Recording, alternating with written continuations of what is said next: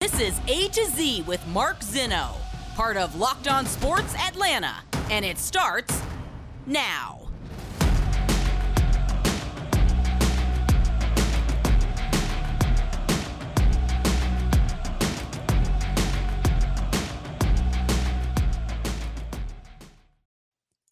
Good afternoon. Welcome to A to Z here on Locked On Sports Atlanta, where today I tell you a lot is left to be decided. Welcome in. It is a Friday, and we appreciate you joining us here on A to Z Unlocked on Sports Atlanta. Lots to get to today. Hawks have a huge game tonight, obviously, to get into the NBA playoffs officially as they take on the Cleveland Cavaliers.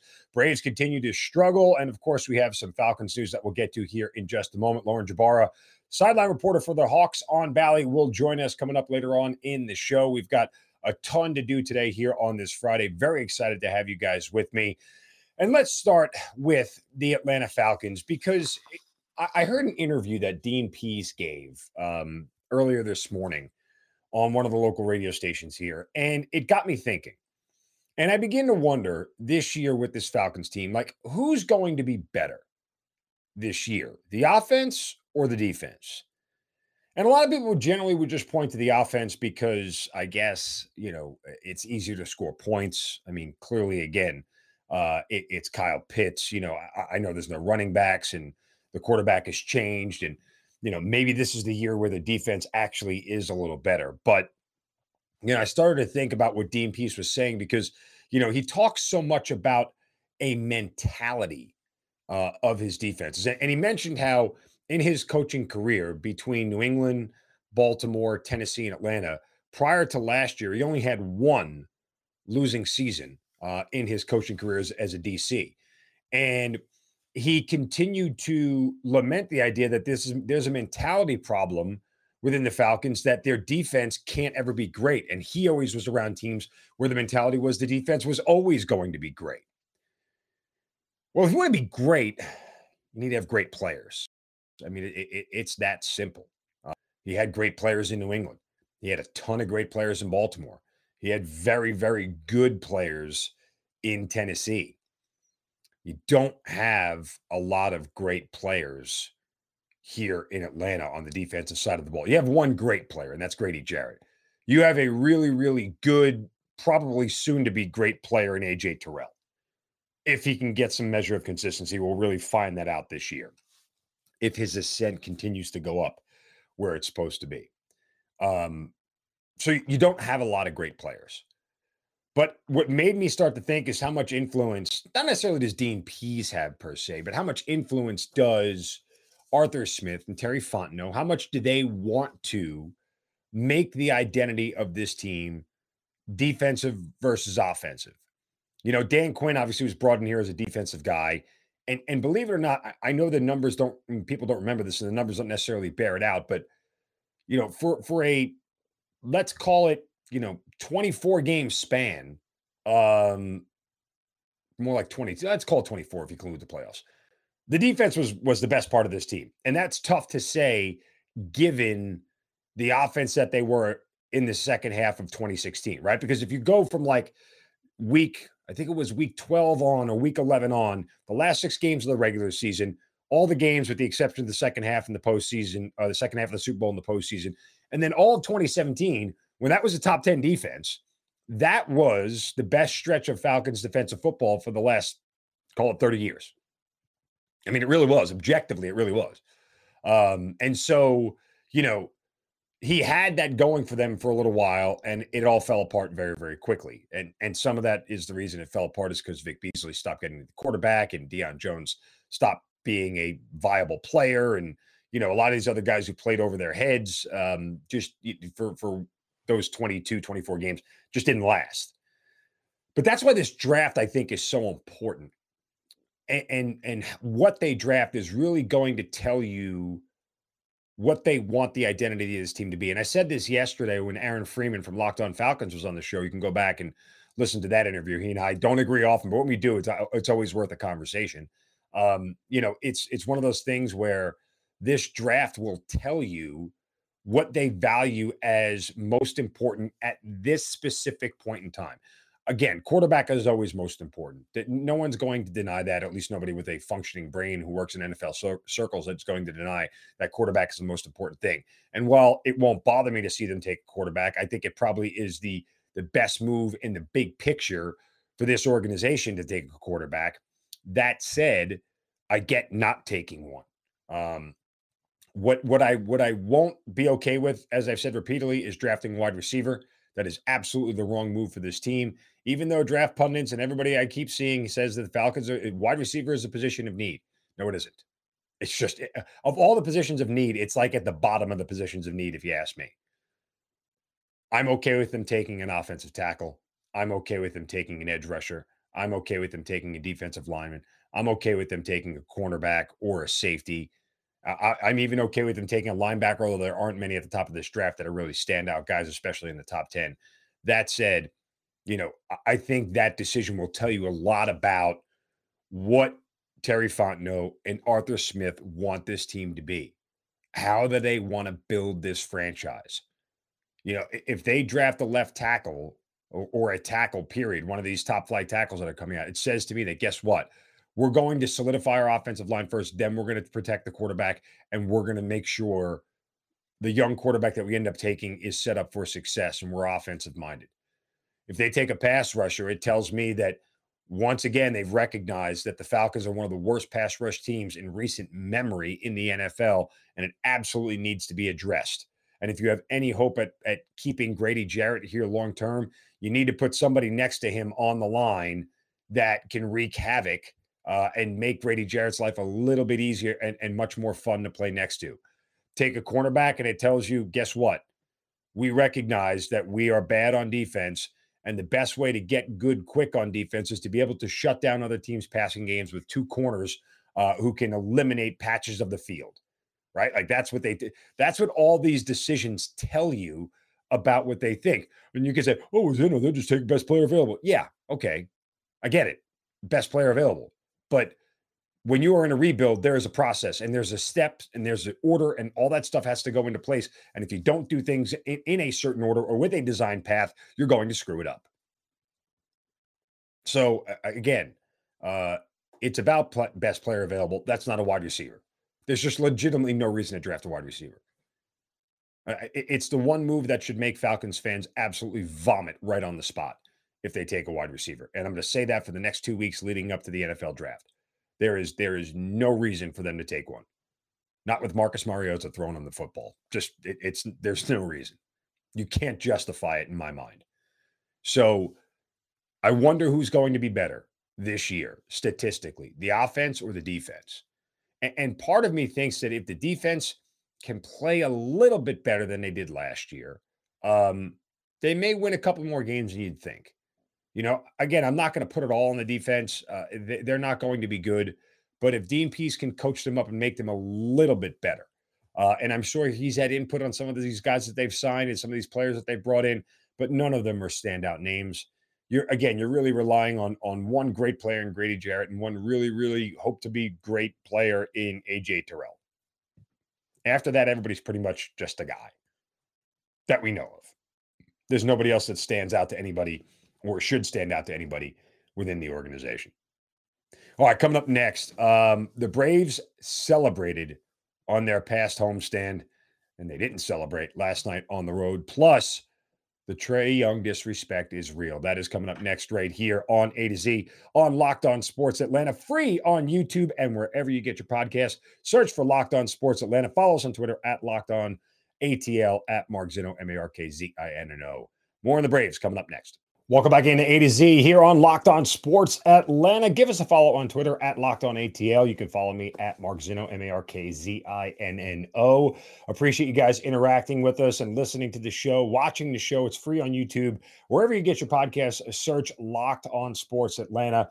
Uh, you can catch A to Z and all the other great shows we got here on the Locked On Network in Atlanta whether it's hitting hard with John Chuckery or ATL Day Ones with Jarvis Davis and Tenitra Batiste. I try to say the names too fast. It always trips me up. Jarvis Davis and Tenitra Batiste, ATL Day Ones. And of course, the Braves postcast with Grant McAuley, which is after every single Braves game. So uh, it has been a, a amazing start here Uh, two things for Locked On Sports Atlanta. We are enjoying this uh, and this new venture that we're we're going on, and we're glad that you guys are staying with us, and hope you continue to follow along.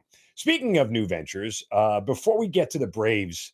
Uh, and the way they celebrated this homestand, which I think is great, um, despite the fact they went three and four, there are some people in town opining about what uh, they should and should not be doing. But beyond that, uh, did anybody happen to catch Freddie Freeman's home debut last night in Los Angeles? Um, you know, he's gone full heel turn. I mean, Freddie really is all up in his feelings about not being brought brought back to Atlanta, and that's fine. Like I have no angst with Freddie whatsoever. In fact, I said this, and I said this on multiple radio shows before the Braves even won the World Series, that if they won the World Series, the smartest thing to do was to be to let him go. Um, that's just organizations moving forward and moving on. I, I get that he's a sort of a sacred cow here in Atlanta, and he means everything to this franchise. Blah blah blah. You know, he'll be in the Ring of Honor. Blah blah blah. Whatever. Uh, just from a from a purely you know financial standpoint, from a purely what's best for a baseball organization standpoint, letting Freddie Freeman walk is probably the best thing this organization could have done.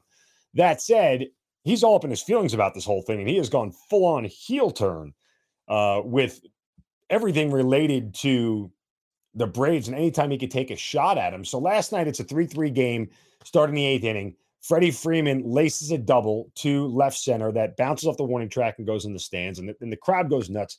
And they start chanting, Freddie, Freddie, and you can see the shot. They go up to the box, and Freddie Freeman's wife and kids are there, and they're jumping up and down and going crazy. And and you know, there's this long. Immediately, they pull the pitcher for the Reds, and so there's this long ovation and all this noise and music playing and everything. And Freddie, you know, tips his cap and uh, he went on to say, you guys got to get this. This is great. Uh, his the ovation of his home debut is quote something I'll never forget. Yeah, I mean that's one of those comments you make when you're just trying to rub it in and stick it in a little bit more on the on, your ex, right? Like that's all. It, it's just the most special moment. I mean, come on, Freddie. I get it, man. I get it. You wanted to be back here. You felt spurned by the Braves. I get it. I get it. But let it go, bro. I mean, just move on. Turn the page and move on. You know, I, I, I'm not saying Freddie's being classless or anything like that, but there's a way to just kind of do all this. And if he felt like the Braves didn't do it the right way, that's totally fine as well. You know, there'll be a mem book afterwards. By I mean, I mean, I know we love it when athletes are honest, right? But some of this just seems a little bit too much petty for me. Uh, and and check out my boy Jarvis Davis on his show because they are petty, right? Like I, I know Jarvis well, and it, he don't mind being petty, so he understands petty very much so. Uh, but that said, back to the Braves themselves. You know, let's not worry about where they are right now. Like the two concerns I noticed after the first homestand are the are the things that people are talking about the most right now. One, the strikeouts for this team and how many they have. Um, that is a little bit alarming. And two, Eddie Rosario who was batting like oh 40 whatever. Uh, not good. And so they don't have a leadoff situation figured out yet uh, because I don't know if they want Ozzy there on a regular basis, on a routine basis. I don't think they feel, I don't think Snit feels that's best for him. Uh, so until Ronald Acuna gets back, they're going to continue to struggle with what the leadoff spot is going to be like. And again, when you have a table setter behind him like Matt Olson, and then you got Austin Riley, and then you got you know uh, Marcell Ozuna, and you have all these big bats in the lineup.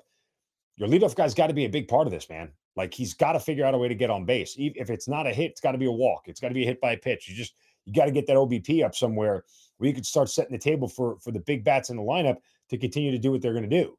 And Rosario's not doing it right now. Now there's an argument, and I've said this to a couple people who are close to the Braves. Maybe Rosario is back to playing to the back of his baseball card. You know, he's a 270 hitter, and that's it for his career. Maybe the lightning in the bottle that they caught with him last year is no longer there. And that, that's understandable. That's fine. Now, I, I was one who thought they should have brought back Soler over Rosario. If you can only pick one of the two, I would have rather had Soler. Why? Because, well, you know, his good spots land 475 feet from home plate. So, yeah. But, uh, you know, I'm not ready to write off Rosario yet as a, a bad signing or anything like that. I'm not saying that at all, but he's struggling at the top of the lineup. I don't, I don't know if that's necessarily where he fits best. Uh, I think he's a better guy with with protection around him and, and, and guys in front of him and behind him that are going to do some damage, and it makes him see a lot better pitches. Totally different when you're batting first in the leadoff of the game, and sometimes it gets in guys' heads when you're not getting a hit from the very first at bat of the game, it stays with you, right? Um, so that's where we are right now at Rosario and the K's. They lose last night again. It was not good pitching. It was not good hitting. It was not good fielding. Let's not panic, folks. I mean, honestly, let's not. Let's let's celebrate for a moment. I wanted to share this, and this is from the the AJC. You know, the Braves seven game homestand opened the season, and I think this is worth bringing up because to me, like it's okay to celebrate. Like it's okay to enjoy what you did. The reason why part of the part of the enjoyment of winning a World Series is that you have this opening homestand where it is just so juiced and everybody is loving every single moment of it. 265,000 fans showed up to Truist Park over the weekend. That's a quarter of a quarter of a million people uh, on a seven game homestand. Uh, that that to me is, is, awesome. You know, good teams draw three million people in a year. Um, so to get that number in one weekend is absolutely outstanding. 88 maniacal, crazy, got way too much money in your pocket fans spent $151 on the world championship burger. You know that burger, the one that they had that's got the the wagyu beef and the the the the the gold leaf wrapped Hudson Valley foie gras chicken liver. It's just called chicken liver. Anyway, good. Nobody wants to eat chicken liver, so they say foie gras. So it makes it a little bit better. Uh, it's got a lobster tail on it. Anyway, those you guys are maniacs. Knock yourself out. Uh, $151. Yeah, I'll, I'll pass. Burger can't be that good nonetheless, um, Braves took on uh, nobody took up nobody took up the Braves offer for the twenty five thousand dollar version of the burger that included a limited edition World Series ring. Okay, I get it. Uh, over 159,000 promotional items were given away, 73,000 magnetic schedules, 40,000 World Series rep- replica rings, and over 51,000 hot dogs were sold. 14,000 pieces of gold collection merchandise were sold, including over 5,400 jerseys and over 9,000 caps. I mean, that's what it's all about. I have absolutely no problem with the Braves doing this and fans taking part in it all. That's why this is all here. That's why this is important because, you know, World Series don't happen often for most franchises, right? Not, not everybody can be the Yankees or the Red Sox where they win them on the regular, you know, every two or three years. So for the for the organizations that aren't, you, you soak all this in, man. Good for you. Who cares about a three and four starting out three and four? Who cares? They're going to be fine. Don't panic about things that you don't need to panic about right now. It was a great celebration for the Braves. They earned it. The fans, everybody earned it for being part of this whole thing. Let's hope that we have more celebrating to do as the Atlanta Hawks try to clinch a playoff spot. Lauren Jbara of Hawks on Bally will join us coming up next as we get set for the elimination game between the Hawks and the Cleveland Cavaliers. That's coming up next, right here on Locked On Sports Atlanta, free on YouTube and wherever you search for podcast, search Locked On Sports ATL. We'll be right back. Welcome back into A to Z here on Locked On Sports Atlanta. And again, give me a follow on Twitter at Mark Zinno, M A R K Z I N N O. Of course, follow us here on Locked On ATL at Locked On ATL. Keep up with everything we have going on with all the shows here on the Locked On Network. Hawks have a huge game coming up tonight against the Charlotte Hornets, uh, against the Cleveland Cavaliers, rather. They already beat the Charlotte Hornets. So uh, they will take on the Cleveland Cavaliers with a chance to go to the NBA playoffs and take on the Miami Heat. And joining us now from Bally Sports South, Hawks on Bally at Twitter, I think is where they are. And she is the sideline reporter. It is Lauren Jbara joining us here on A to Z. Lauren, welcome. Look at that. See, you know, usually when we do shows together, you're sitting in the host chair and I, am the one who's here. Now we get to flip it around and uh welcome. It's great to be here with you. Thank you. Yeah, first of all, thanks for asking me to come on. I'm so excited about this playing game tonight. Obviously, not wanting the season to end yet. I hope we end up in Miami tomorrow. Um, we have a flight booked to meet the team there. We'll be broadcasting the first game on on Hawks on Bally uh, if they make it that far on Sunday. So keeping my fingers crossed. I think it's gonna be a good game tonight. I appreciate you saying we like I could come with you. So uh, no, I can't. We, the collective you, us. you, you have a flight to Miami. I don't. I'm staying here in Atlanta. All right. Uh, Hawks in Cleveland. They get past the Hornets in rather easy fashion, you know, and it was a game that I was kind of surprised about, not just not because they beat them and, or even not because they blew them out per se, but the way they did it, it not only was it Trae Young and like one or two other guys, it was Trae Young and like four or five other guys. I mean, six guys in double figures and, and, look, DeAndre Hunter having 22 points is great, but that's not not typically his game. You know, Gallinari having 18 points, that's he's not an 18 point and that kind of guy. So is it realistic to expect that they can get that kind of effort again? I do think so. Um, the Hawks are one of the hottest offensive teams in the league. that was one of the things that we saw, right? That's one of the things that have been carrying through carrying them through this season. And that's honestly what carried them through the postseason last year was their ability to really offensively have that firepower. And yeah, you talked about six guys in double figures, two other guys in that game against the Charlotte Hornets were at eight points. So it was almost eight guys in double figures in that game. And one of the things that specifically stood out to me was the ball movement of the Atlanta Hawks. It was Trae's ability to pass out of those traps, pass out of those box and ones, being able to drive the lane, kick it out for three. But they were finding their fourth, fifth, sometimes even sixth option. They were sharing the ball and watching them for 82 games this regular season and then one playing game. They're at their best when they are sharing the ball the way that they did. And I think if they're able to do that against the Cleveland Cavaliers, it's going to be very successful for them. And they're going to be seeing themselves in Miami come Sunday. All right. You, me, and three of our friends could score on the Charlotte Hornets defense. That's that That's not the case for the Cleveland Cavaliers. Now, statistically on the year, they finished fifth in the NBA, allowing 105 points per game. Uh, however, over their last 10 games, they've been giving up 113 points per game. They lose Jarrett Allen uh, to injury. He's not playing tonight. Uh, and so, you know, this defense is a little bit different. Now, it's interesting to note, Lauren, that the Hawks in their last 11 games are now nine and two straight up and against the spread, if you're into that sort of thing. Mm-hmm. Uh, their two losses were to Toronto and Miami. Uh, yeah. When you look at Cleveland, statistically, they are sandwiched defensively between Miami and Toronto. So I bring all that to light just to say that uh, they're playing a good defensive team. It won't be as easy to score. Uh, what sort of challenges can they expect from the Cavaliers defensively? Yeah, I will make note that those games against Toronto and Miami, they were close games through mm-hmm. basically three and a half quarters. It came down to the end of that fourth quarter in the execution. They were like two, three, four point games throughout basically the entire game, back and forth. And I remember working that Miami game. There was 17 different lead changes and it was tied 11 times. So it just showed how close of a margin of error that that game had. Um, and similar to Toronto too, in Toronto, that I will say that Toronto game that atmosphere there, like with everything going on with COVID, et cetera, those fans are wild. That felt like a playoff atmosphere, and it was game 79 of the regular season. So it was pretty crazy. I think we're in for a treat with that series against uh, the Philadelphia 76ers. But back to the Atlanta Hawks. You look at a team like the Cleveland Cavaliers, I think that not having Jarrett Allen is going to be a big thing for them, especially with his length, his rebounding ability. Um, and I know they haven't been playing with him for a while, but it's just the way that the Hawks are set up right now on the offensive side. They're top six in the NBA in offensive prowess.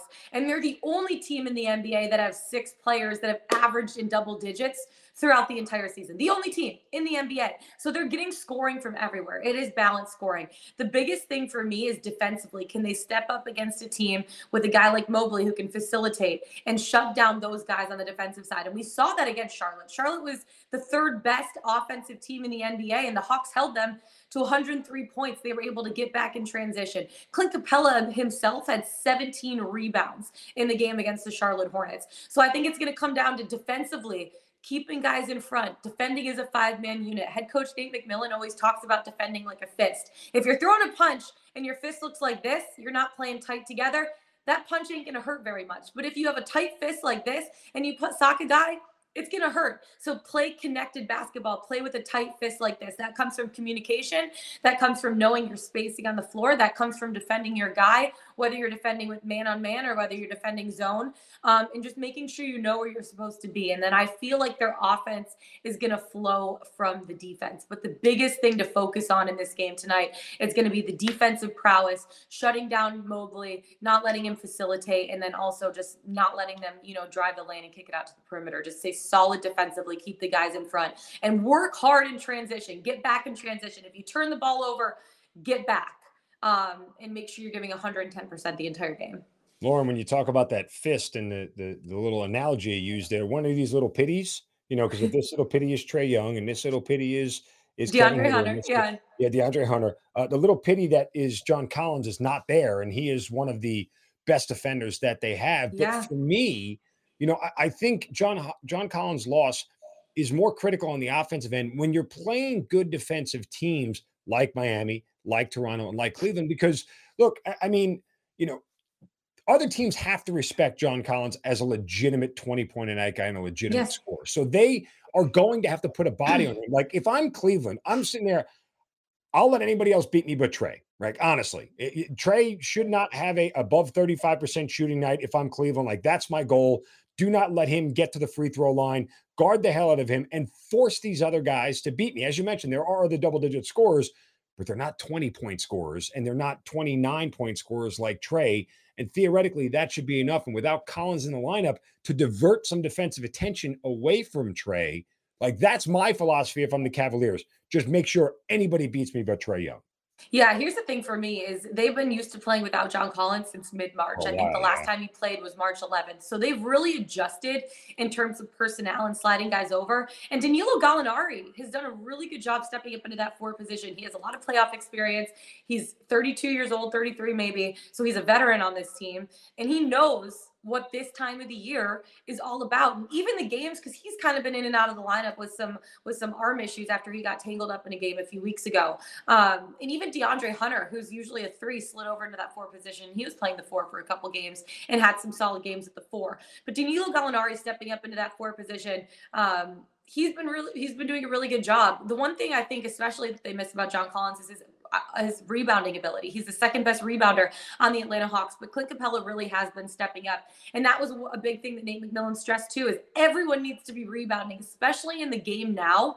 Teams are taking a heck of a lot of threes. So there's going to be a lot of really long rebounds. So he even needs the guards like Trae Young, Kevin Huerter, those kind of guys rebounding too. It needs to be a full team effort on the boards. Um, and so that's going to be a big thing. But yes, offensively, I think that the Hawks, though, have found a rhythm and you look at their their their total of wins they've had at the end of the season this year they have figured it out with John, out John Collins. Yes obviously it would be better to have JC back in the lineup not just because of his basketball skills and his athleticism but just his leadership. He is the leader. He is the captain of the Atlanta Hawks and you even see him on the bench when he's been out. He's in the huddle. He's like sitting next to coaches looking at plays so it'd be good to have that leadership on the court too. But right now, offensively, they haven't figured out. They're clicking, they're moving the ball, they're sharing the ball, they're communicating.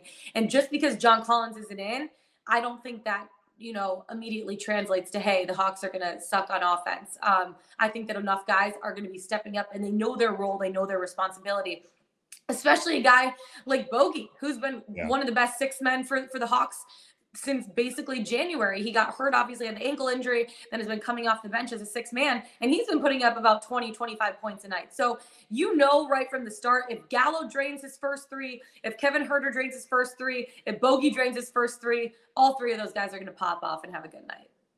I don't want to ask this depressing question, but you know me, I'm so much fun. I'll ask it anyway. Yeah. Uh, if the Hawks lose tonight, how do you characterize this season? Is it a disappointment? I honestly, hearing from Nate McMillan after the Houston Rockets game, one of the biggest things that stood out to me was he said, We don't expect to feel like this at the end of the next season, feeling like we're clawing and scratching in for a playoff position. Um, I don't know if I would say disappointment because you look at the beginning of the season and Clint Capela obviously coming off of an Achilles injury. Kevin Huerter had foot surgery. A lot of guys, Onyeka Okongwu had his labrum surgery on his shoulder. A lot of these guys are coming into the season not having any preseason minutes, and they weren't in shape. So it took them a little while to get their lungs and their legs underneath them coming back from injury. And then guess what? They finally get into a rhythm like mid November, beginning of December, and boom, COVID hits. 13 different guys in the COVID protocol list. Yeah. Um, they had nine, 10 day contract players at one point. I remember one game, Trae Young said he walked into the locker room, only two roster players were in the locker room. He's like, Who are these guys? Who are my teammates right now? So they have gone through so much turbulence and, and tribulations throughout the season that yeah, it might be a disappointment, obviously, coming off of going to the Eastern Conference Finals last year, getting hot in the postseason.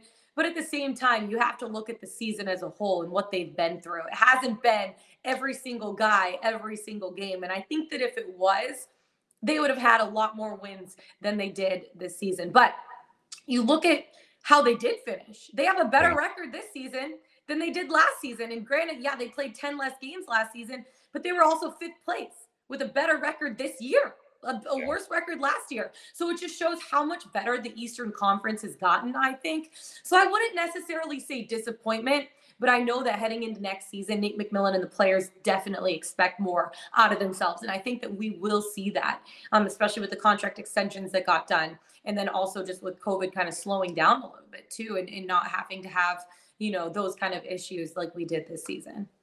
Well, look, we'll turn the page and not talk about the bad stuff because you will get it. You will get a flight to Miami. I, I hope. I will stay here in Atlanta. bronze. A lot of lot of confidence in the Hawks tonight. Uh, so does the betting public, by the way. If you're into that sort of thing, mm-hmm. way too much of the betting public for my liking, but that's a, obviously a different conversation. Lauren Jbara, see her on the sidelines uh, when the Hawks return to to, to Bally Sports uh, and they end up taking on the Miami Heat. Great to talk to you as always. You have a wonderful weekend. Certainly appreciate you uh, spending some time with me here this afternoon. And don't forget to check out Lauren on Pickswise as well. We work there together. Uh, check her out on Pickswise, but also at Lauren Jbara on Twitter. Thanks for the time, girl. Appreciate it. Thanks, Zinno. Appreciate it. We'll see you in Miami. Yeah. Bye bye. All right, that'll do it for us here today on A to Z. Appreciate you guys spending your Friday with us. Don't forget, we're free on YouTube wherever you search your podcast at Locked On Sports Atlanta. You guys have a great weekend. Don't take a crap from anybody. See ya.